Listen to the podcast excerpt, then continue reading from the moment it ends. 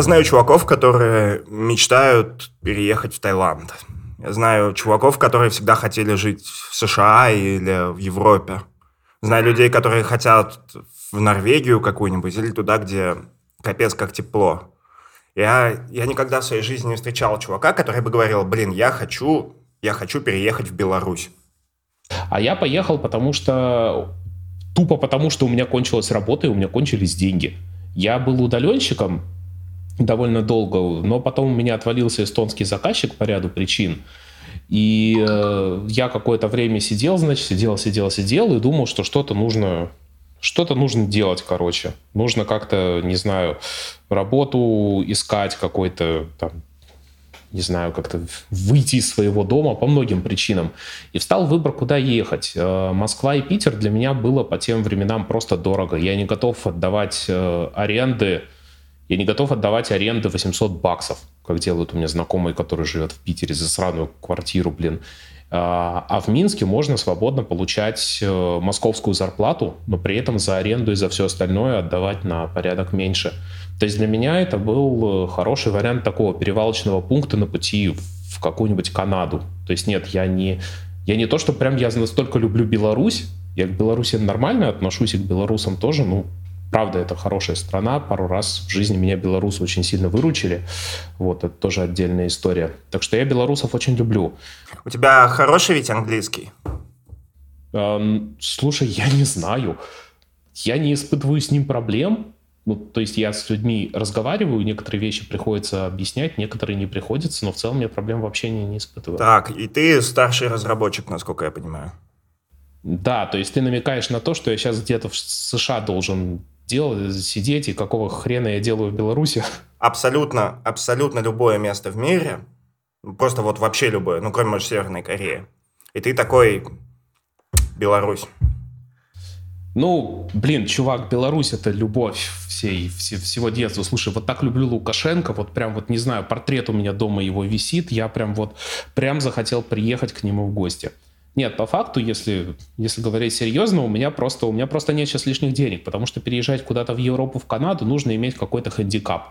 А я за полгода, что я сидел без работы после расставания с удаленным заказчиком, я проел всю свою финансовую подушку – вот, и мне нужно просто где-то заработать денег сейчас, вот первоначально, чтобы у меня было там, не знаю, свободных 20-30 тысяч долларов, чтобы я мог такой, а, все, покупаю билеты, еду в Канаду и не возвращаюсь. Так, а удаленку ты не искал? Удаленку я искал, что самое интересное, с удаленкой произошла какая-то жесть. Э, обычно, обычно удаленку я ищу на опорке, потому что, ну, опять же, Сибирь, а, работать с Россией я категорически не хочу после одного случая, потом могу это рассказать. А, я пытаюсь искать удаленку через Upwork на иностранных заказчиков, то есть американцы, там, европейцы, китайцы. Я со многими так работал странами, но вот э, после того, как в, 2000, в 2019 внезапно удаленка кончилась. То есть ты заходишь на Upwork, а там ничего. То есть там какие-то, не знаю, проекты за 200 долларов, что ли, с непонятными требованиями от каких-то то ли индусов, то ли арабов. И, короче, ты вот скроллишь 4 экрана вниз вот этой всей чушни, ты рассылаешь несколько пропозалов, в итоге выбираешь адекватных, а тебе тупо не отвечают. И вот так, понимаешь, вот так день за днем, день за днем, день за днем. А у тебя, э, ты смотришь как бы на счет в банке, потому что тебе как бы есть надо, тебе нужно заправлять машину, тебе нужно ходить в тренажерный зал. Э, и ты смотришь, как у тебя просто вот бабло уменьшается, уменьшается, уменьшается, уменьшается. Вот, и в какой-то момент приходит понимание, что так дальше просто продолжаться не может. Окей, окей, смотри, вот какой момент. Ты же знаешь себе цену. Как бы ты думаешь, что ты норм? Это, это хороший вопрос. Ну вот где ты работал, по-твоему, ты работал хорошо? Решал проблему, то есть был на своем месте? Решал, да, конечно же, конечно же. Я делал, точнее как, я предпочитаю говорить, что я делал штуки, которые решают проблемы. Окей, смотри, у меня есть такая штука, что когда меня, я нахожу вакансию какую-то, и она мне нравится, и я прохожу собес, и я знаю, что я им подхожу, у них есть технологии, они делают штуки, которые я умею делать. И, и, и я подхожу прямо. И они меня не берут по каким-то причинам. И я такой, это несправедливо, мир таким не должен быть. То есть у меня есть в башке ощущение, что как бы если я подхожу, то меня должны брать. тебя есть ощущение, что есть некая справедливость, мне кажется, на самом деле. Ну, как бы мне кажется, что меня не имеют права не брать, если я бы справлялся с их работой. Вот у тебя и такое бывает? Слушай, понимаешь, в чем дело? Э, вот я сейчас немножко нахожусь, то есть я нашел уже себе другую работу, да, и я сейчас нахожусь по другую сторону баррикад, я как раз людей нанимаю. И видишь, в чем штука? Э, найм разработчик, он ведь идет не только по скиллам. Смотри, я понимаю, что бизнес, он типа может тебя не брать по каким-то причинам, и он прав. Это его задача, у него как бы он так работает. И это справедливо с его точки зрения. Я спрашиваю тебя о том, чувствуешь ли ты, что тебя киданули, когда тебя не взяли. То есть не думаешь ли ты, что с тобой очень плохо поступили?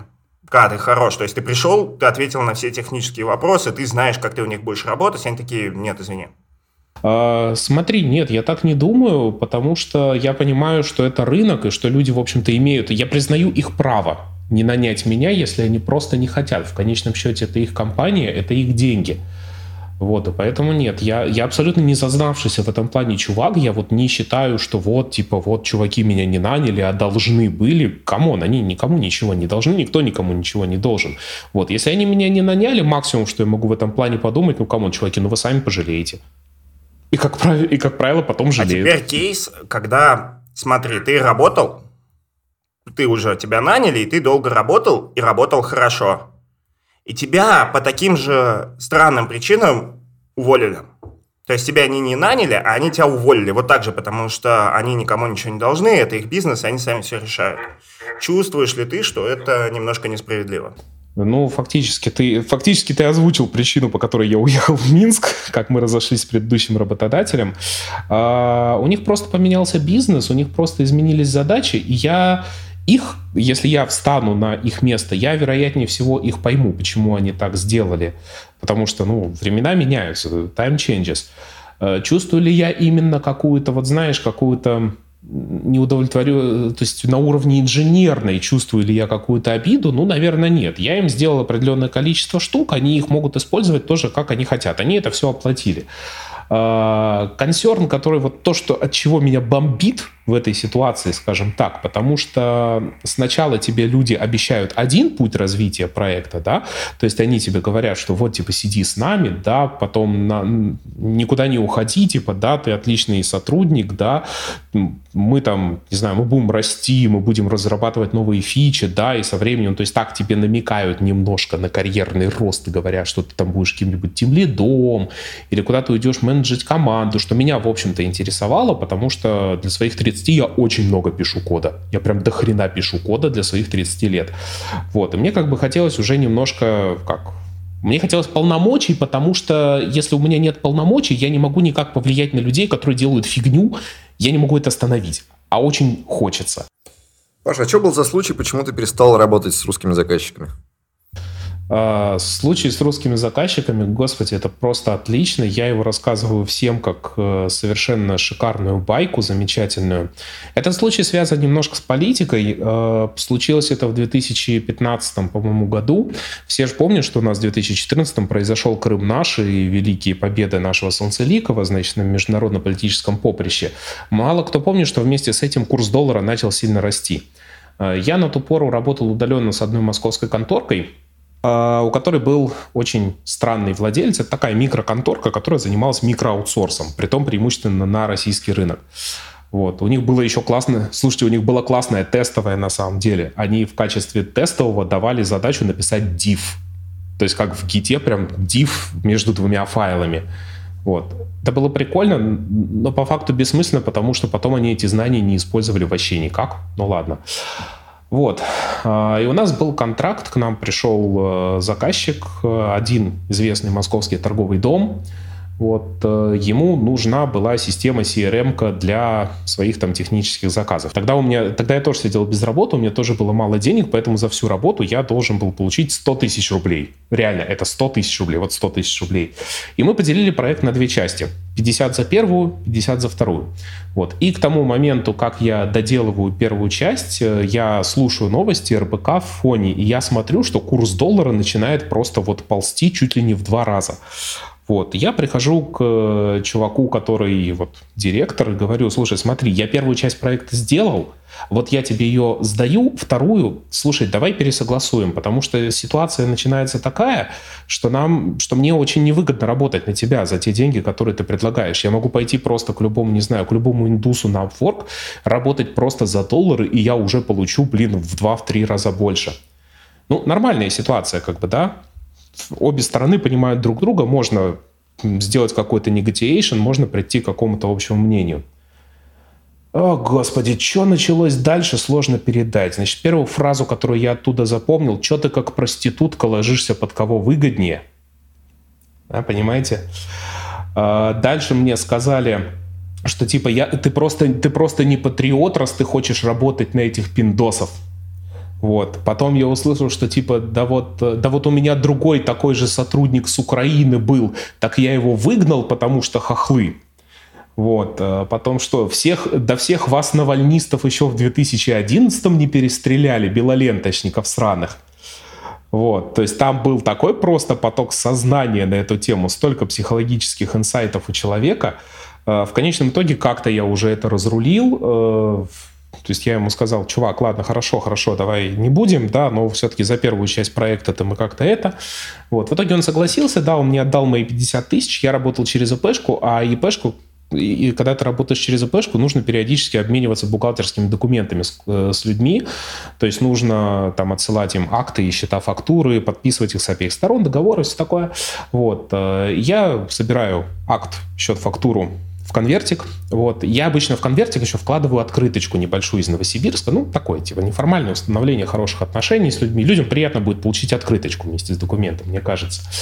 Вот. Я ее отправляю Жду, проходит два месяца, мне приходит ответное письмо, я открываю конвертик, там, естественно, все подписанные документы, и плюс еще вложен распечатанный, значит, на листе 4 советский плакат. Как работал, так и заработал. И я, я такой, чего, господи, что, что к чему вообще? Вот всю ситуацию понимаю, как, как, как вообще можно до этого додуматься? Зачем? Ду нахер, нет. Я, я больше никогда не буду работать с Россией. Нет. В жопу, вот правда. Вот, вот, вот, вот нет, я просто с таким никогда не хочу сталкиваться. Я в то же самое время, в 2014 году, когда все это творилось, про что Паша рассказывает, я тоже приезжал в Беларусь, Паш, в это время. И что, и как тебе Беларусь? Это момент, когда я получил свою первую большую зарплату для себя, не для вас. И, да, я тогда проходил собеседование, меня просили, сколько я хочу денег, я называл им в рублях, типа вот. Они говорят, скажи, пожалуйста, в долларах сколько это будет, у нас в долларах платят. Я говорю, ну, не знаю, ну, там, тысячу, две, тысячу, две, полторы, что-нибудь такое. Они, хорошо. А тогда это было доллар по 30. По-моему, вот до 2000, до, до, до, до наших. Да. Слушайте, доллар по 30 это, это моя молодость. Ну вот, они мне сказали, хорошо, там мы тебя берем, и после этого доллар начал расти. И я такой, Э, был кризис, все вроде такие грустные, все в панике, а у меня настроение каждый день все лучше и лучше, лучше и лучше. Я обновляю курсы такой, моя зарплата просто растет. Растет, растет. Да, это, это очень приятно. Был даже такой случай, что мне заплатили аванс, потом доллар вырос, и мне заплатили еще одну полную зарплату. Это было прям так весело. Но я приехал в разгар всего этого кризиса патриотического и сидел в комнате, где у нас был прям супер интернациональный СНГшный состав и белорусы, и украинцы, и казахи, и все, и... Это не интернациональный, это СНГ. Ну, я говорю интернациональный СНГшный. То есть все вот эти мои братья-славяне там сидели, и мы... По-моему, в вашей компании не хватает ЕВЭ. Я, да, по-моему, даже шутили, мы как-то на тимбилдинге плыли на байдарке втроем. Русский, белорусы, хохол. Смеялись. И мы там и мы заблудились и думали, как мы сейчас будем выживать в лесу. Звучит как начало анекдота. Ну, знаешь, было пара напряженных моментов. Один чувак повесил георгиевскую ленточку на цветок на, э, комнатный на окне. И другой чувак подошел и говорит, сними это. И то такой, не буду. И их прям пришли разнимать с ними, поговорили, типа, пацаны, не надо так. Слушай, ну в каком-то роде это что же разговор про такой, про cultural fit и про cultural differences, с которыми тоже бывает сложно работать. Потому что по факту, ну, блин, серьезно, какое отношение георгиевская ленточка имеет к тому, что ты пишешь потом в коде?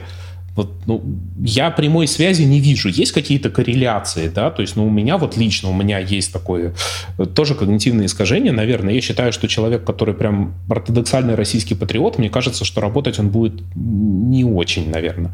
Ну, я могу это объяснить через там приверженность к совковым идеалам, да, и к идеалам коммунизма, вот, но но это не более чем статистическая корреляция, как мне кажется. Прямой взаимосвязи нет. Мне кажется, есть прямая взаимосвязь, потому что одно дело, что чувак патриот или верит во что-то, да, сильно. А другое дело, что ему хватает мозгов в комнате, где куча людей, которые считают по-другому подойти и сделать какой-то жест. Ну, то есть у меня очень много моих позиций на что-то. И, и на работе мне не придет в голову пойти и специально всем ее показать, ну, это, это, слушай, это в таких случаях говорят, что ты либо очень смелый, либо очень тупой. Ну вот да, и я не смелый и не тупой. И, наверное, это коррелирует с моими качествами как разработчика, потому что и смелый, и тупой разработчик – это большая проблема. То есть ты сейчас, получается, в Минске собираешь команду, чтобы увезти ее в Израиль, или ты удаленщиков набираешь? Э, нет, нет, нет. Э, мы набираем, то есть как я нашел работу в Израиле, э, тем лидом меня пригласили, ну как то получается. Де-факто я сейчас тим лид, но у меня, блин, в команде один я сам. Вот, они попросили нанять еще кого-нибудь, то есть они хотят сделать здесь аутстафную команду для своего продукта. Вот. План такой нанять за полгода три человека, но это прям вот должны быть три человека такие вот, чтобы прям вот ух, прям вот не люди, а боги. А потом уже будем смотреть по обстоятельствам. Ну, я видел у тебя в посте, что удаленщики тоже норм. Да, удаленщики тоже норм, потому что сейчас как-то мы... А, я понял, что это за подводочка. Это подводочка к тому, что в Беларуси нереально найти сеньора шарпового, да? Да, наверное, это к этому. Совершенно к другому, Паш. Подводочка вот к чему. Я придумал мини-игру. Э, давай представим, что я рекрутер. Вам, наверное, будет трудно это представить. Да. Нет?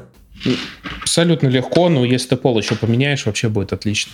Мальчики, представим, что я рекрутер. Э, Паш, э, э, я провел первый скрининг. У меня есть неплохой удаленщик. .NET Senior Software Development Engineer. Ну, в общем, нормальный пацан. Вот, надо назначить ему собеседование. Ну, не знаю, минут 10-15 Поболтать сможете? Если сейчас, если сейчас созвонитесь. Ну, поболтать могу, да. Филипп, надо пройти собеседование с техническим лидом компании. Если вы получите эту работу, то вас везут в Израиль, в райские земли, и одарят вас дарами, там все будет отлично. По рукам. Давай, все, проходите собеседование. Вот, вот я привел тебе кандидата. Здравствуйте, Филипп.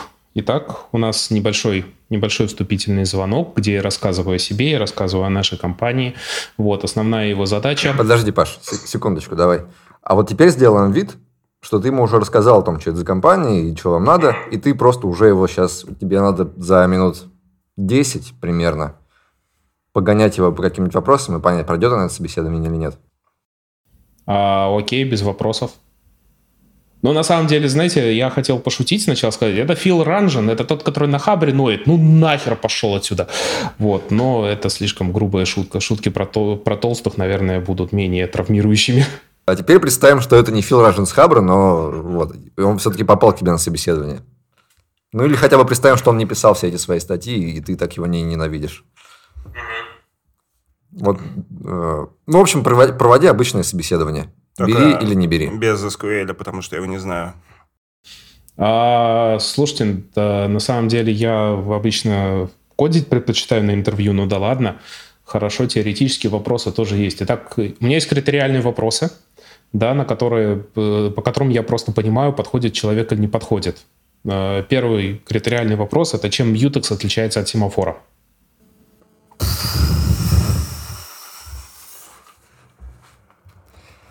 Давай, соберись, соберись, соберись.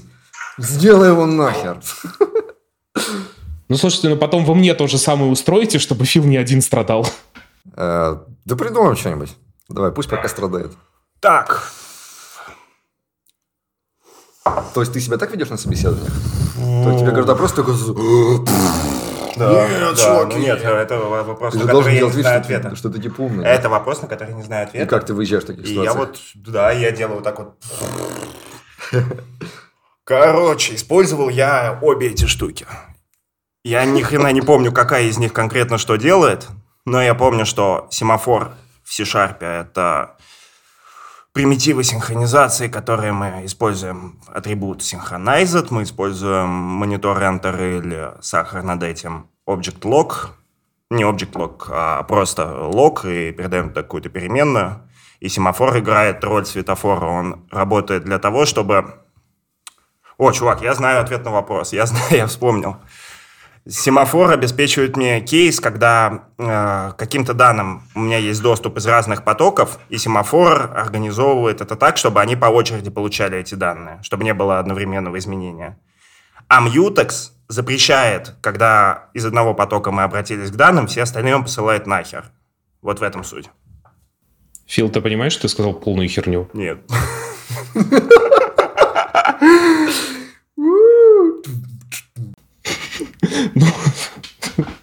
Правильный ответ нужен? Нет. Ну, По крайней мере, это не то, что я ожидаю. Ну окей, ладно, бьютекс и семафоры это такой вопрос, они не каждый день нужны. Они просто тестируют, насколько глубоко человек знает IT в принципе, то есть до каких глубин он докапывался. Вот, и я так сразу же, то есть, понимаете, я беру просто камень, я привязываю к нему цепь кидаю на самое дно и смотрю, сколько он пролетит. Окей, вот то, что он не ответил на этот вопрос, это типа все, как конец, интервью закончено, пошел вон? К сожалению, да. Нет, ну, по- точнее, Фил пошел бы бухать со мной после этого, да, и... Окей, давай дадим ему еще две жизни. Давай представим, что я такой тип здесь. Я, ну, мы с тобой знакомы, я говорю, дай шанс, пацану, дай еще, еще разочек хотя бы. Еще что-нибудь нужно, да? А, хорошо, сейчас, сейчас, сейчас, сейчас. А, как устроен связанный список? Двусвязный и односвязный. В чем их отличие? Так. Ну, во-первых, и так бы я и сказал на собеседовании, слегка пошел в жопу, потому что в C-Sharp ни то, ни другое ты не используешь. Потому что в C-Sharp все используют array-list. Но окей. Двусвязный список – это когда каждая нода И, и я, и я бы на этом моменте сказал, стоп-стоп, а в чем, их, в чем отличие тогда их обоих от array листа? Потому что array-list работает так, что у него на бэкграунде массив, а в списках мы просто храним какой-то элемент, который помнит следующий или предыдущий. То есть это не, он не использует нативный массив для того, чтобы хранить коллекции. Ну так вот, двусвязный список, каждая нода помнит следующий и предыдущий, односвязный список, э, каждая нода помнит следующий. И идея в том, что э, типа, что в C-Sharp это мы односвязный список, его, по-моему, даже и нет в стандартных коллекциях. Linked list – это двусвязный список. Односвязный список в FP языках применяется, потому что он хорошо подходит для функционального обновления. Двусвязный список быстрее и так далее, но его нельзя реализовать иммутабельно. Тебе придется все ноды перелопачивать, если ты захочешь иммутабельный двусвязный список.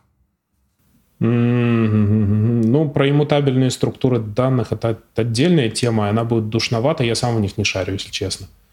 Потому что нет, есть типа такие структуры данных, которые вот там типа сохраняют изменения, но с хитрыми модификациями.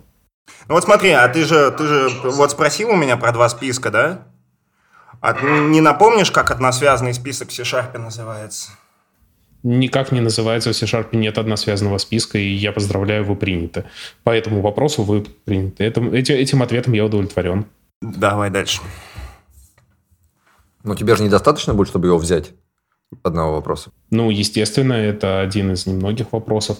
Э, Я бы еще спросил тогда, а какая временная оценка для вставки и взятия данных из, э, из двусвязного, например, списка в О большой аннотации? Так, так, так. э, Подожди, я подумаю. Я точно не помню, но я уверен, что я смогу дошарить. Вставка – это кейс. Я хочу вставить в какую-то точку. Да, да, да. Вот смотри, давай ты сейчас не будешь просто эту оценку вспоминать откуда-то, давай попробуем ее сконструировать. То есть вот что тебе нужно сделать, чтобы вставить э, данные, например, вот после десятого элемента в односвязный список? В двусвязный, в двусвязный, там без разницы. Э, Так, у меня есть нумератор, у меня есть его позиция. Мне, по сути, на глубокой механике надо при, прийти в ноль, сделать 10 шагов и произвести мутацию. И это получается в ОН, худший случай. Да, да, да. То есть вставка O от N, линейное время. То есть ты делаешь N хопов, как бы, да, вот все. То есть у тебя один цикл, как бы. Так, а ты еще спросил вставка и... Э, вставка и получение значения. То же самое. Ну, фактически это... Да, это то же самое, потому что... Да. Вот, хорошо, очень хорошо. Вот. Еще я обычно, ну, чаще я обычно спрашиваю, то есть тут есть, это двухуровневый вопрос, есть light level на списках, high level — это хэш-таблица. То есть как работает dictionary, как в .NET работает... Нет, стоп, стоп, это вопрос неправильный. Я задаю вопрос, который просто я не знаю. Вот я им всем уже уши проел, я у Васи, у Вастрика на стриме истерил по этому поводу, прям очень много и некрасиво.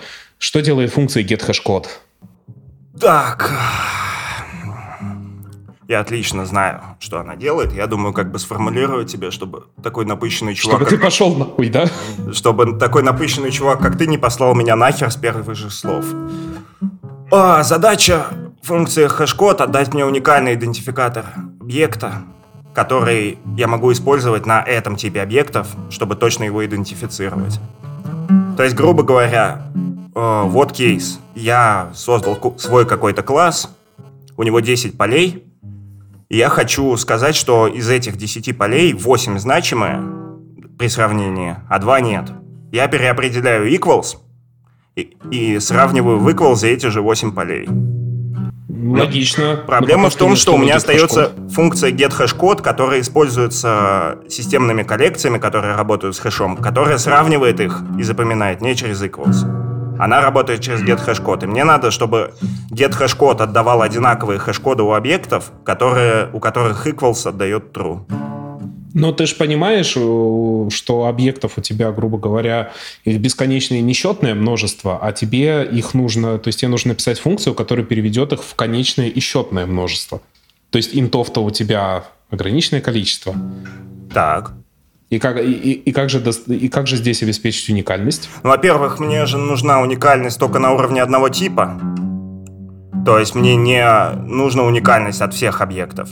Ну, само собой, да, да, да. Я должен опираться при э, разработке get на значение полей. Она должна от них зависеть. Логично, да, абсолютно верно. Так, все. А как это работает и зачем это нужно?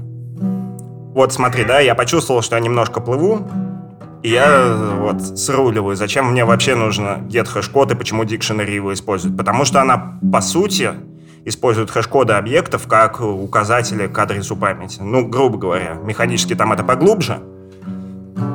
Ну, вот, Фил, ты очередной раз порол херню, вот если честно. Рассказывай. Тебе рассказать честно, ну, то есть да, э, функция getHashCode нужна для получения хэш-кода объекта. Это не равносильно уникальному идентификатору. Разумеется, у тебя объект, э, все значения его полей, они могут быть вообще вот любыми. Получается, у тебя самих объектов ну, бесконечное несчетное множество, а int конечен. Поэтому GitHashCode, он должен просто возвращать идентификатор, который будет... Э, единственное условие, на, э, которое накладывается на ге, значение GitHashCode, это то, чтобы для равных объектов он точно был равным. То есть для тех объектов, которые совпадают, все, и других ограничений нет. Это значит, что это не значит, что get может быть э, обязан быть разным для разных объектов. Нет, он может быть одинаковым для разных объектов. А используется он для оптимизации сравнений, он очень быстро работает. Это второе ограничение, которое на него накладывается. Он должен очень быстро отрабатывать. И для всех большинства стандартных типов в .NET, вот там в Reflection очень много оптимизации на это завязано, GetHashCode работает очень быстро. Вот. И он используется действительно для оптимизации сравнения, но не для сравнения. Для того, чтобы сравнить через GetHashCode и через Equality Comparer, тебе нужно сначала взять хэш-коды двух объектов, и только если они совпадают, ты дальше делаешь equals. Да, то, потому что equals э, проверяет вообще все. Но если хэш-коды не совпадают, если они разные, это значит, что объекты гарантированно разные, и ты просто дальше не идешь. И, и это же лежит в основе хэш-таблицы. Хэш-таблица заводит себе несколько массивов, в которых, по сути дела, лежат списки. Да, и она отображает э, хэш-код, полученный от объекта, в индекс в этом массиве. Соответственно, если там лежит один объект, она его берет. В противном случае она проходит по всему списку, который лежит в бакете, и возвращает. Поэтому в лучшем случае производительность э, хэш-таблицы от единицы. Да, потому что если у тебя все они уникальные, именно хэш-коды, да, да. Но это да. не противоречит тому, что я сказал. Ты просто как-то умнее это объяснил. А, на самом деле нет. Тут очень важно понимать, что get-hash-код, он не возвращает... Это не unique identifier, это не ID объекта. Это именно что его хэш. Угу. То есть... А хэш это априорно, там априорно будут коллизии. Да, я понял, о чем ты. Да. Ну что, берем пацана? Э, возьмем, вроде умный, очень быстро обучается. Вот видишь, я же объяснил, он же понял. Ну смотри, вот мне интересно, э, вот ты его первым вопросом завалил и сказал, что этого провала было бы достаточно, чтобы ему отказать. Но потом же... Э, меня просто всегда вот это смущает, когда мы говорим про собеса с каким-то умным чуваком. И он очень категоричен к ошибкам. То есть он говорит, если человек ошибся, я не смогу с ним работать. Но смотри, тебе хватило 10 минут, чтобы передумать. А, смотри, тут большая разница в том, опять же, в бизнес-требованиях. Повторюсь, если бы я брал именно человека в свой проект, если бы я сам определял требования к кандидату, то они были бы другими. Грубо говоря, я вообще считаю, что собеседовать программиста, вот постановка вопроса сама по себе, давай ты вот сейчас 10 минут поговоришь с чуваком и определишь, нормально он или нет, она неправильная это все равно, что представь, что ты нанимаешь дизайнера. Вот, Артем, вот ты продюсер, ты был продюсером, ты наверняка нанимал дизайнеров. Я? Да, да, конечно. Вот. И представь, что ты нанимаешь дизайнера, и, вы, и вот он к тебе приходит, и вы просто, не знаю, сидите и полчаса разговариваете про то, какие кисти есть в фотошопе. То есть как там, как там, не знаю, лосось или экшен делать, да, как правильно работать со слоями, как правильно работать с масками, да, с этими с монтажными областями. Вот, и по результатам этого разговора ты должен понять, подходит тебе дизайнер или нет. Вот ты сможешь это Паш, сделать? давай лучше я главврач, и я нанимаю хирурга. И мы с ним говорим, и, типа, мы с ним полчаса говорим про ножики, он, он разбирается в ножиках, и я должен сделать вывод, подходит он или нет. Ну, тоже вполне себе валидная аналогия. Блин, бы. тогда хрен знает. Ножики только пообсуждали. Нет, Паш, наверное, не возьму. Наверное, мне надо что-то еще узнать. Вот в том-то, вот я о том и говорю, и с программистами точно так же. Нужно смотреть на результат работы этого человека, на то, как он думает, и то, что он непосредственно сделал. Поэтому проводить вот это вот мода, я называю это собеседование по тяжу. Да? То есть ты приходишь и просто тишь с людьми. Да? И, и брать, исходя из этого людей на живой проект, в который вложены чьи-то деньги, платить ему зарплату, основываясь на том, что он сказал, Потому что сказать можно все, что угодно. Come on, слова ничего не стоят. Покажите мне код. Если у человека есть GitHub репозиторий, вот это интересно. Я очень люблю кандидатов, у которых есть GitHub репозиторий. Тогда собеседование сразу же понятно, как проводить. То есть ты приходишь, выкладываешь ему код его проекта и говоришь, давай, чувак, сейчас мы с тобой будем разгребать, что ты тут написал. Вот. И если он может грамотно обосновать все, э, если это сложный проект, если он может грамотно обосновать все технологические trade-off ы, которые он сделал, когда это разрабатывал, я его сразу возьму. Без всяких вопросов про хэш-код, про вот все остальное, да. То есть э, Просто расскажи мне, человек, вот ты разработал свой проект, да, с какими сложностями ты столкнулся, и главное, что с какими челленджами, а именно, какие архитектурные или технические trade-off ы тебе пришлось сделать. Ну, например, вот там мы жертвуем читабельностью кода во имя производительности, да, или вот тут мы жертвуем расходом памяти во имя того, чтобы, там, не знаю, был хороший интерфейс у библиотеки. Вот. И если человек про это рассказывает, то я его с радостью беру, Э, потому что код он уже написал, его код я уже вижу. Соответственно, я могу сделать вывод о том, какой это разработчик. И то есть на основе кода можно как-то дальше заниматься веселыми разговорами. Паша, я с тобой полностью согласен. Я просто... Ну, ты же не можешь отрицать, что такие люди есть в индустрии, которые говорят, что я за два вопроса пойму, подходит мне человек или нет. Или когда человек ошибается, он такой, все, я говорил, э, писал статьи про некоторые компании, рассказывал, разговаривал с их тех, тех лидами, и они говорили, что они проводят так собеседование. То есть он говорит, если человек этого не знает, простите. По-моему, кто-то про Python мне так рассказывал. Если человек в Python не знает эту штуку, я делал вывод, что он с ним никогда не работал и больше с ним не разговаривался. Нет, смотри, такая формулировка, что типа если человек не знает то, что-то, что-то, она имеет место быть. Но понимаешь, вот это вот я за два вопроса сейчас определю, хороший передо мной разработчик или нет. Come on, чувак, ты корону с головы ты сними немного, потому что ну, никто не может этого сделать, а ты вот сейчас выходишь такой, ага, белорусский сеньор 23 года, я сейчас там определю, кто передо мной сидит, и сейчас всех тут оценю, блин, за два вопроса. Блин, это невозможно сделать. А, вопрос с мьютексами и семафорами я реально не знал. То есть я когда-то это делал, но я с многопоточкой работал мало, и здесь я по-настоящему обосрался. А вот э, вопрос э, с хэш-кодом и equals я хорошо понимаю. Но смотри, вот ты мой друган. Мы на моем подкасте записываемся. Ну, я, апри... я априорно предвзят. Нет, да не в этом суть. И смотри, и вот начинается собеседование игрушечное. Не настоящее. Я знаю, что оно не настоящее. И я начинаю весь дрожать. То есть, типа, я как будто на настоящем собеседовании. Хотя она шуточная. То есть, я начинаю бояться и пороть чушь. Понимаешь? Слушай, если ты думаешь, что я не боюсь на собеседованиях спороть чушь, ты сильно ошибаешься. С другой стороны тебя сидит человек, с другой стороны стола, который тебя собеседует. И мне кажется, по своему опыту я сужу, что он тоже очень часто боится спороть чушь. Вот просто очень боится. Я тоже, я себя перепроверяю, я каждый раз думаю, так, а правильно ли я понимаю, как работает хэш-таблица, а помню ли я это, а вот эти все структуры данных, а вот эти списки, а точно ли, точно, точно это все у меня в голове? Так что это не один такой.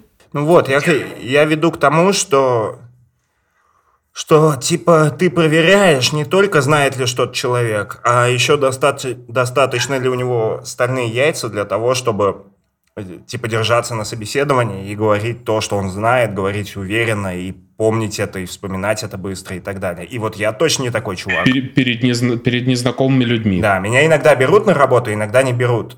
Но я всегда себя так чувствую. А почему я... такой страх появляется, когда у тебя даже игрушечное собеседование в тебе вызывает такие чувства? Ну, ну окей, ошибся-то, а что такого-то? Ну, потому что это вся моя жизнь. Все, что есть в моей жизни, все достижения, они связаны с тем, что я вроде как умею писать код.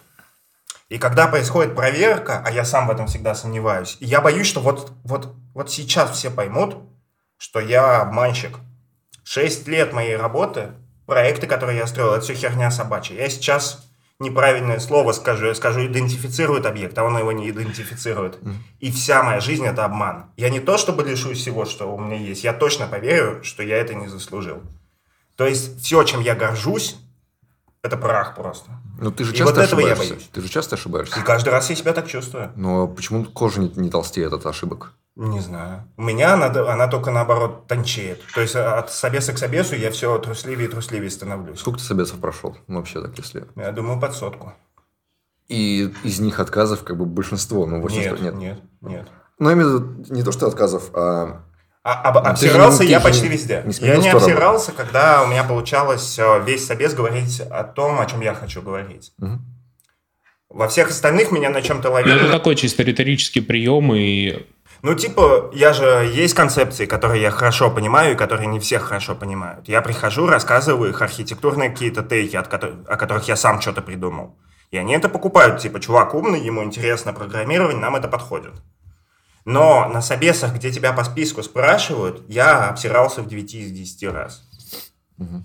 Когда был собес с лайфкодингом, я обосрался, я не просто обосрался, я капец как обосрался. Я ушел с этого собеса, я не дождался конца, я закрыл скайп, угу. чувствуя, как сильно я облажался. И я потом месяц не ходил на собесы вообще. И подумывал просто поменять профессию, потому что я поверил в то, что я кусок говна просто. А ты в целом как относишься к лайфкодингу? О, я после этого я, я не понимаю людей, которые его используют. Именно Худшего после... ощущения... После этого? До этого я, они мне сказали, что будет лайфкодинг, я такой, ну я же программист, угу. сейчас напишу код. Но я, меня парализовало, я ничего сделать не мог. Четыре рыла с обратной стороны скайпа, темные экраны, их не вижу, я знаю, что они есть. И они такие, начинай. И я начинаю думать, и я чувствую, как они вчетвером думают, ну что за баран? Как он так долго думает? А ты думаешь 5 секунд. Всего 5 секунд. И ты, я слишком долго думаю, я слишком долго думаю. Они смотрят. Угу. Что они там делают? И я вообще просто провалился, как я бы точно не смог. Вот прямо я сто процентов знаю, что я бы не смог. Когда я работаю над текстом с кем-то, допустим, ты мне присылаешь документ, посмотри текст. Даже если ты из этого текста вышел, я вижу, что ты вышел, я все равно создаю копию, угу. работаю там, где никого больше нет, и потом возвращаю это в тот документ, в котором есть люди. Никогда я не работаю в общих документах ни с кем вообще, ни в коем случае. Я прямо вот боюсь этой публичной работы почему-то. Мне кажется, это, не знаю, как в порно сниматься. Да. Включают камеры, стоят такие, Начинай. Да, это А у, тебя, а у тебя не встает, а у тебя не встает, да. Ну и Да, типа... и ты такой, ну, Да. И они так, знаешь, ну ладно, принеси Дима укольчик. Да, Блин. насколько я понимаю, ты же, Паш, за лайфкодинг. А, Про лайфкодинг я понимаю всю тяжесть этого формата для э, кандидата, для собеседуемого. А, И э, поэтому мы, например, с ребятами стараемся готовить людей к тому, что у них будет лайфкодинг. То есть я заранее созваниваюсь, я пытаюсь как-то, не знаю, чисто психологически разрушить вот эту стену, стену молчания, стену недоверия между двумя людьми. Э, Я пытаюсь как-то, я пытаюсь казаться простым. Вообще, вот что я заметил, люди начинают нервничать на интервью, когда ты им говоришь, э, когда ты начинаешь вести себя как претенциозный мудак, да, вот тогда у людей просто нервяк жуткий. Э, У них сразу же, то есть у них и без того стресс от того, что сейчас куча незнакомых людей будут их оценивать, они еще ведут себя так, будто они все знают. И вот это вот первая вещь, которую я понял, вот так вести себя ни в коем случае нельзя на интервью, потому что ты вгоняешь человека в в состоянии такой немножко астении, да, и он не может ничего делать, сколько бы ты от него не хотел, не пытался этого добиться. Поэтому очень важен психологический комфорт. И вот большинство компаний тупо этого не понимают. А, ну, людей, не знаю, людей беда какая-то с рефлексией. Люди сами никогда в такой ситуации не были. У нас мы стараемся делать это максимально спокойно, максимально медленно. То есть мы прямым текстом говорим людям, типа, вы не волнуйтесь, все в порядке, у вас есть время подумать, думайте, не стесняйтесь. Если вам надо помолчать, помолчите. Если вам нужно, там, не знаю, если вы хотите открыть студию, там, свой редактор кода, пожалуйста, делайте, мы не против этого. Вот, да, но главное, чтобы все вместе не занимало там больше полутора часов. Вот и все. Ну, блин, это, мне кажется, так просто словами от этого не избавишь. Если человек знает, что люди смотрят, как он пишет код, он не может избавиться от этой мысли все равно. Слушай, ну да, ну не может, но не может, но ну как-то, ну слушай, ну да, но он не может избавиться от этого путем слов, но все равно хоть как-то смягчить эту обстановку вот просто необходимо.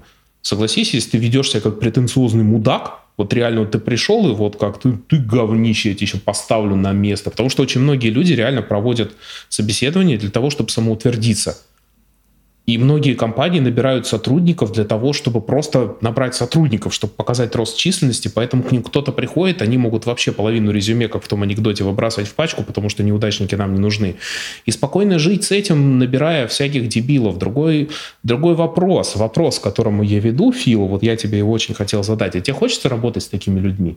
То есть тебе хочется, чтобы твой начальник был таким чуваком, которому может абсолютно любой чувак с улицы просто зайти, навешать какой-то лапши на уши, например, про то, что он тебя должен уволить завтра. И тот такой, о, да, действительно, офигенно. Ну а что, чувак говорит вроде складно, вроде это. То есть мне, меня вызывает физическое отвращение работа с людьми, которые завязаны э, на, я не знаю, как правильно. В других условиях я бы назвал это идешь, но давайте назовем это, не знаю, soft skills. Ну смотри, а, я не покупаю вот эту бизнес-историю про soft skills и не верю в то, что коммуникативные люди нужны, даже если они слабые разрабы. Но Я тоже. мне иногда кажется, что это я такой чувак. То есть, когда я где-то лажаю или где-то не знаю, как что-то сделать, мне начинает казаться, что на меня так смотрят. И поэтому, когда мне хочется сказать, что все эти пассажиры нахрен не нужны, я начинаю подозревать, что выгоняю сам себя. Потому что у меня же нет такой четкой грани, что вот этот настоящий инженер, а вот этот просто болтает. И ее же ни у кого нет. Это достаточно сложная штука. И, наверное, когда у меня будет столько опыта, сколько у тебя, и столько своих проектов за спиной, может быть, я от этого избавлюсь. Но я до сих пор не избавился. То есть я что-то построил, у меня что-то работает, я кому-то, кого-то обучал, кому-то помогал, писал код и так далее. Но этого все еще мало для того, чтобы я перестал сомневаться. А вот вы оба как считаете? Если человек много болтает, если разработчик много болтает, вот он такой весь супер коммуникативный, он, значит, не может быть хорошим? То есть это по-любому, значит, он плохой? Нет. Ну, просто вы так про них сказали, типа, мы ненавидим людей, которые болтают. Ар- Артем, Артем, ты понимаешь, что ты задаешь этот вопрос двум разработчикам, которые прямо сейчас сидят и хорошо болтают? Именно это я и понимаю. Поймать нас пытался. Нет, в общем случае это не так. Объясните тогда мне, что за болтунов вы не любите? Я тебе объясню. Давай. и у меня четко в голове, это чувак, который приходит и говорит, главное – это soft skills. Главное – это как мы друг с другом взаимодействуем. А, Главное – это процесс. Главное, чтобы на митингах каждый высказался. Мы должны услышать каждого. Чувак, у которого смещено сюда, он или хороший менеджер, или он дерьмовый разработчик. Но он не может быть хорошим разработчиком, потому что чувак, для которого такие вещи в центре внимания, с ним не хочется работать, он, скорее всего, плохой разработчик э, даже по знаниям, а не просто он плохо работает. Самое главное, он вре- вредит. да. Слушай, слушай, если быть честным, он и менеджер, скорее всего, так себе. Про soft skills. Э, Вокруг soft skills сейчас огромный ажиотаж. Мне кажется, он вообще направлен не в ту сторону. Люди говорят о всякой фигне, которая к soft skills не имеет вот вообще никакого отношения. Люди говорят про то, что надо там уметь слушать, про то, что там вот как-то договариваться, про какую-то рефлексию. Ребята, два главных soft скилла э, в э, в бизнесе, в принципе. Это честность и обязательность. То есть э, обязательность. Обратите внимание, сколько вокруг у нас людей, которые банально продалбывают встречи. Я, знаешь, я согласен, что их слишком много сейчас, ненужных, но большинство из них это ответ на что-то. То есть они появились не на ровном месте. Они появились как ответ на какие-то проблемы. Интересно, какие? Ты описываешь идеальную ситуацию, где мы наняли разработчика и такие, тебе не нужны софт-скиллы, ты должен работать головой, но будь, пожалуйста, хотя бы обязательно, не опоздай на встречи и не ври никому, да? И начинаются какие-то ситуации, когда он сначала хорошо работает, но проходит там, не знаю, два года, меняются условия в компании, появляются какие-то новые проблемы, где от него уже требуется доносить свои мысли.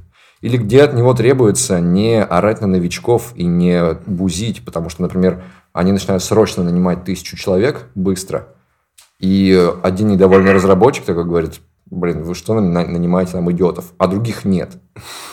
И они никак не могут начать работать хорошо, потому что старый лид на них на всех орет. А люди разные. Кто-то, кто-то реагирует на ор так, что он хочет дока- доказать, что он не идиот и стать лучше, а кто-то, наоборот, ломается и начинает быть еще хуже. Люди разные. И типа, и тогда появляется новый soft skill. Ты должен уметь находить подход к людям. И то, что иногда это перебарщивают и требуют это в местах, где э, как бы такой проблемы еще не возникло, то есть тебе просто уже заранее говорят, там, будь паинькой, будь вежливым, будь всяким таким. В некоторых местах должен быть злым на каком-то этапе развития. Но, понимаешь, эти скиллы зародились как, как, как дорожные, правила дорожного движения на крови во многих местах. В таком случае у меня очень большой вопрос, а почему этим занимаются разработчики? У нас есть в компании, например, HR-директор, директор по персоналу, которые проходят хреновую тучу разных тренингов, в том числе там на, как это называется это правильно, на фасилитацию, не сифилитик, а фасилитатор, да, на, в, на, ту, на ту же психологию базовую, на, конфли, на прикладную конфликтологию, да, на, на исполнение роли медиаторов в конфликтах. Почему они этим не занимаются? Где все эти замечательные девочки со средним специальным образованием, закончившие психологические курсы, которые сидят в компаниях на должности HR-директоров, почему они не делают свою работу? Почему разработчики должны этот вопрос разруливать? Если бы они были и все делали свою работу, это супер, но потом те же самые разработчики начинают говорить, куда наняли кучу ненужных людей, раздули штат. Увольте, пожалуйста, их всех нахер. Здесь есть хорошее мнение. Смотри, вот разработчики говорят, нахер вы наняли всех этих людей. Ну и бог с ним, пусть говорят. Но когда ты говоришь, что разработчик должен не только уметь писать код, Мгм. но, чувак, просто научиться писать код, только писать код, полжизни Э, убьешь. Ребята, я не Это говорю, очень что сложно. никто никому ничего не должен. Я не говорю, что разработчик это Ну, все типа- должен. Я говорю, что если эти требования появились, они появились в тех местах, где была проблема. Но мы на них бомбим, потому что это получается, что Потому они что у появились... вас не- этой проблемы еще нет. Нет, нет. не Они поэтому. где-то появились. Они появились, и эту проблему свалили на нас, на разработчиков. Они должны были. То есть сейчас получается как? Нам, нам говорят, что в индустрии есть специальные люди для решения этой проблемы. Вот HR, они специальные, не рекрутеры, а HR. Это специальные люди для решения этой проблемы. Но при том, вот, вот сейчас получается, что нанимают кучу бесполезных людей, потому что сейчас HR ничего не делают. Если они требуют от разработчиков там проявлять свои soft skills, то они не выполняют свою работу, они ее перекладывают на наши плечи. А что они должны делать? Ну, типа, в идеале HR что должен сделать? Мы не обучены этому. Откуда мы знаем, что он А, должен то есть мы делать? не знаем. Да, да, Может, но, но все от нас ждут, вот даже ты от меня ждешь, что я тебе скажу, как это реализовывать. Я не умею, я учусь программировать. Извините, вот, вот этот чувак, Линус Торвальдс. У него гигантские проблемы с софт-скиллами. Он в pull реквестах в Linux на всех орал, посылал всех нахер и так далее. Он сверхтоксичный.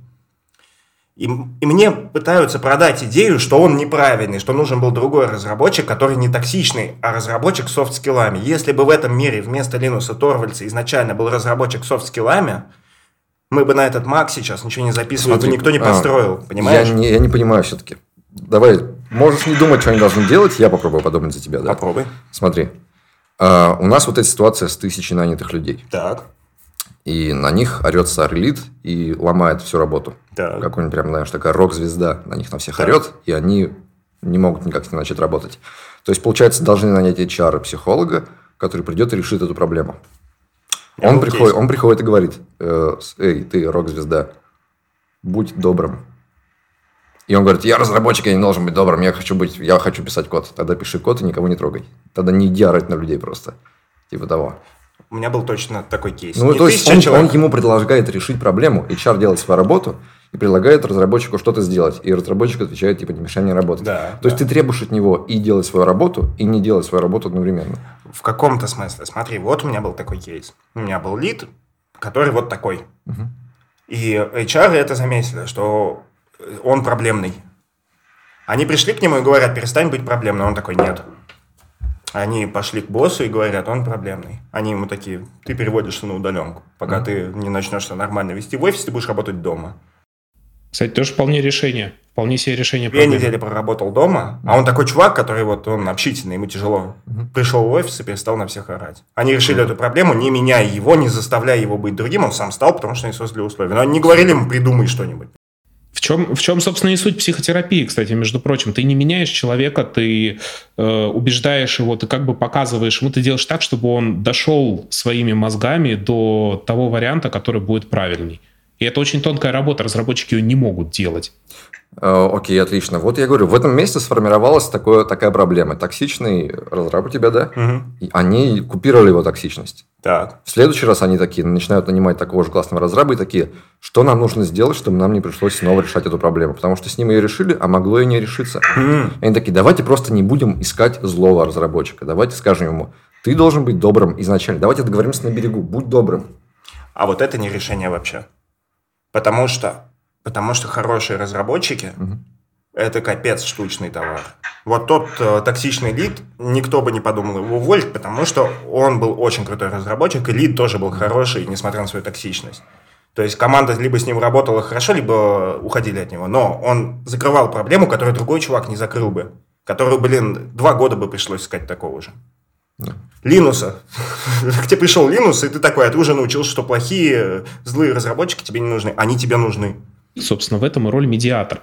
Да, и эта роль HR, например, вполне может быть девочка, которая вот вообще без образования там программистского, без этого, она просто усадит их всех в кружок и скажет, итак, ребята, давайте я буду модерировать вашу дискуссию сейчас, чтобы вы не сорвались друг на друга один-два просто сеанса такой семейной психотерапии для разработчиков, и все, и конфликты рассасываются. То есть то же, то же самое делает семейный психолог. Она просто дает э, возможность, она модерирует дискуссию, она дает возможность высказаться двум сторонам без истерики и без паники. И чаще всего, ну не чаще всего, мне сложно здесь оценивать, насколько часто, да, но в огромном количестве случаев это помогает. Люди просто сели и услышали друг друга, в чем, в чем у вас претензии и пришли к чему-то, что там, допустим, вот мы вот так вот говорим, вот так вот мы не говорим, там, или вот это мы делаем, вот это мы не делаем. Все, ну, то есть, Паш, ты считаешь, что а, эти, эти люди не должны пытаться решить проблему заранее? Нет, конечно. Окей. Паш, э, расскажи, что у тебя за м, проект, который open source, да? Уже, который уже, уже есть. Ну, что ты там такое делаешь, расскажи. А, я делаю, вообще говоря, три вещи у меня сейчас в разработке. А, первое – это RT, тайпинге. То есть, я так понимаю, мне сейчас нужен человеку не из индустрии объяснить, что оно делает и почему оно хорошо, да? Если кто-то ничего не понимает в разработке, он, он пошел в жопу из моего подкаста. Здесь все очень просто. Не умеешь писать код, Вон там дверь. До свидания, извини. Ну, хорошо. Короче, RT крайне простая штука. Она экспортит э, шарповые классы в TypeScript. То есть ты очень полезно, когда ты делаешь веб-приложение какое-то с бэкэндом на шарпе, ты взял, поставил себе библиотечку, и все контроллеры, все view-модели, которые вот у тебя есть, оно тебе взяло и в течение билда экспортнуло в TypeScript. Притом оно это делает в течение билда, обеспечивая как бы консистентность между клиентом и сервером. Я считаю это круто. Это первый проект. Второй проект, нет, у меня не коронавирус. Э, второй мой проект – это решение, он не open source, он закрытый. Я решил закрыть его исходники, потому что у меня уходит очень много сил на него. Э, это решение старой извечной проблемы софтвер-индустрии – дата-гриды. Дата-гриды – это дец везде – в любых компонентах. Тот, кто пытался сделать просто табличку с кнопочкой, там, редактировать, добавить, отсортировать, поискать с paging ом. Э, если это делать с нуля, вы представляете примерно, сколько времени это занимает. А если брать какие-то готовые компоненты, то они, блин, все поголовно жопа. А я сделал тот, который не жопа. И это подтвердилось уже в нескольких компаниях. Там ребята это поиспользовали и говорят, о, круто, вообще офигенно. Вот, и третий проект, который Фил мне проспойлерил в статье, это Tecture. Э, это архитектурный каркас для бизнес-приложений. То есть я очень долго думал, вообще вот все разработчики, они утыкаются в проблему, когда они начинают писать вот э, приложение для бизнеса, да, начиная там с системы авторизации, заканчивая какой-то сложной бизнес-логикой, там, да, по подсчету цен каких-нибудь, по проводке товаров. Э, как вообще такие приложения организовывать? Есть как бы официальный гайд, который э, про Unit of Work и про репозитории, но я считаю, что он говно, и на больших проектах он скатывается просто в ад и Израиль жуткий просто адище, это ужасно, с этим невозможно работать вообще никак. Я долго думал над тем, как вообще строить такие системы, чтобы с течением времени они не скатывались вообще в тартарары, чтобы не приходилось там подключать базу данных, чтобы их тестировать. И вот, наконец, придумал. Mm. И вот это ты видел, да? Да, вот это мы с ним обсуждали. И, то есть он мне показал вот этот каркас, а я над этими проблемами размышлял. Это я тестовый делал по бэкэнду на C-Sharp. А я не бэкэндер. И я такой, как делать? Я такой, иду в интернет, делают вот так. Угу. Я такой, это, это странно и неправильно. Мне кажется, это плохой подход. Я с Пашей поговорил, он показал, что он строит, и я такой, да, вот. Вот это хороший путь. Понятно, что там не все идеально и так далее, но куча противоречий, которые у меня возникали при стандартном подходе, у него разрешены. Но вот э, я хотел спросить насчет э, data grid ов. То есть смотри, ты, получается, сделал инструмент, который ты его задумал, сделал, он работает, и им кто-то пользуется, он решает им какие-то проблемы. Я уверен, что если бы я такой сделал, я бы, во-первых, татуировку себе набил бы во все тело, я сделал инструмент, который кто-то использует, а во-вторых, синдром самозванца никогда в жизни больше бы не появился в моей башке. То есть большего апрувмента от того, что я чего-то стою, я и представить себе не могу. Вот у тебя это так сработало? А, я скажу сразу, синдром самозванца у меня никуда не делся от этого, потому что как только ты делаешь что-то работающее в нашем современном мире, то есть ты такой, ух, такой стираешь под с головы, я сделал.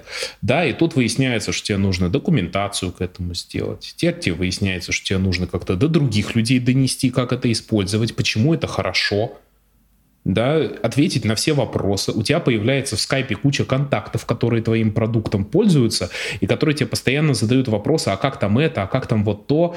И временами они наталкиваются на места, откровенные архитектурные лажи. Слушай, ну я видел код этой фигни изнутри, и я тебе скажу, что он, мягко говоря, не идеален, вообще не идеален и очень сложен местами, особенно там, где вот разрезание данных идет по разным страницам и протокол общения с сервером, он вообще не очевидно, как устроен, это просто жесть. Я сам забываю через два месяца, что там внутри происходит, чтобы ты понимал, это ужасно, с этим сложно жить.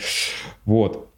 И ты понимаешь, что, да, если ты человеку, например, не ответишь на вопрос по этой фигне, да, при том, что ты можешь быть вообще, не знаю, ты в туалете можешь сидеть там в телефоне играться, тут он тебе в скайп пишет, и ты понимаешь, что если ты сейчас ему не ответишь, то он тебе потом скажет, ты сделал какую-то херню.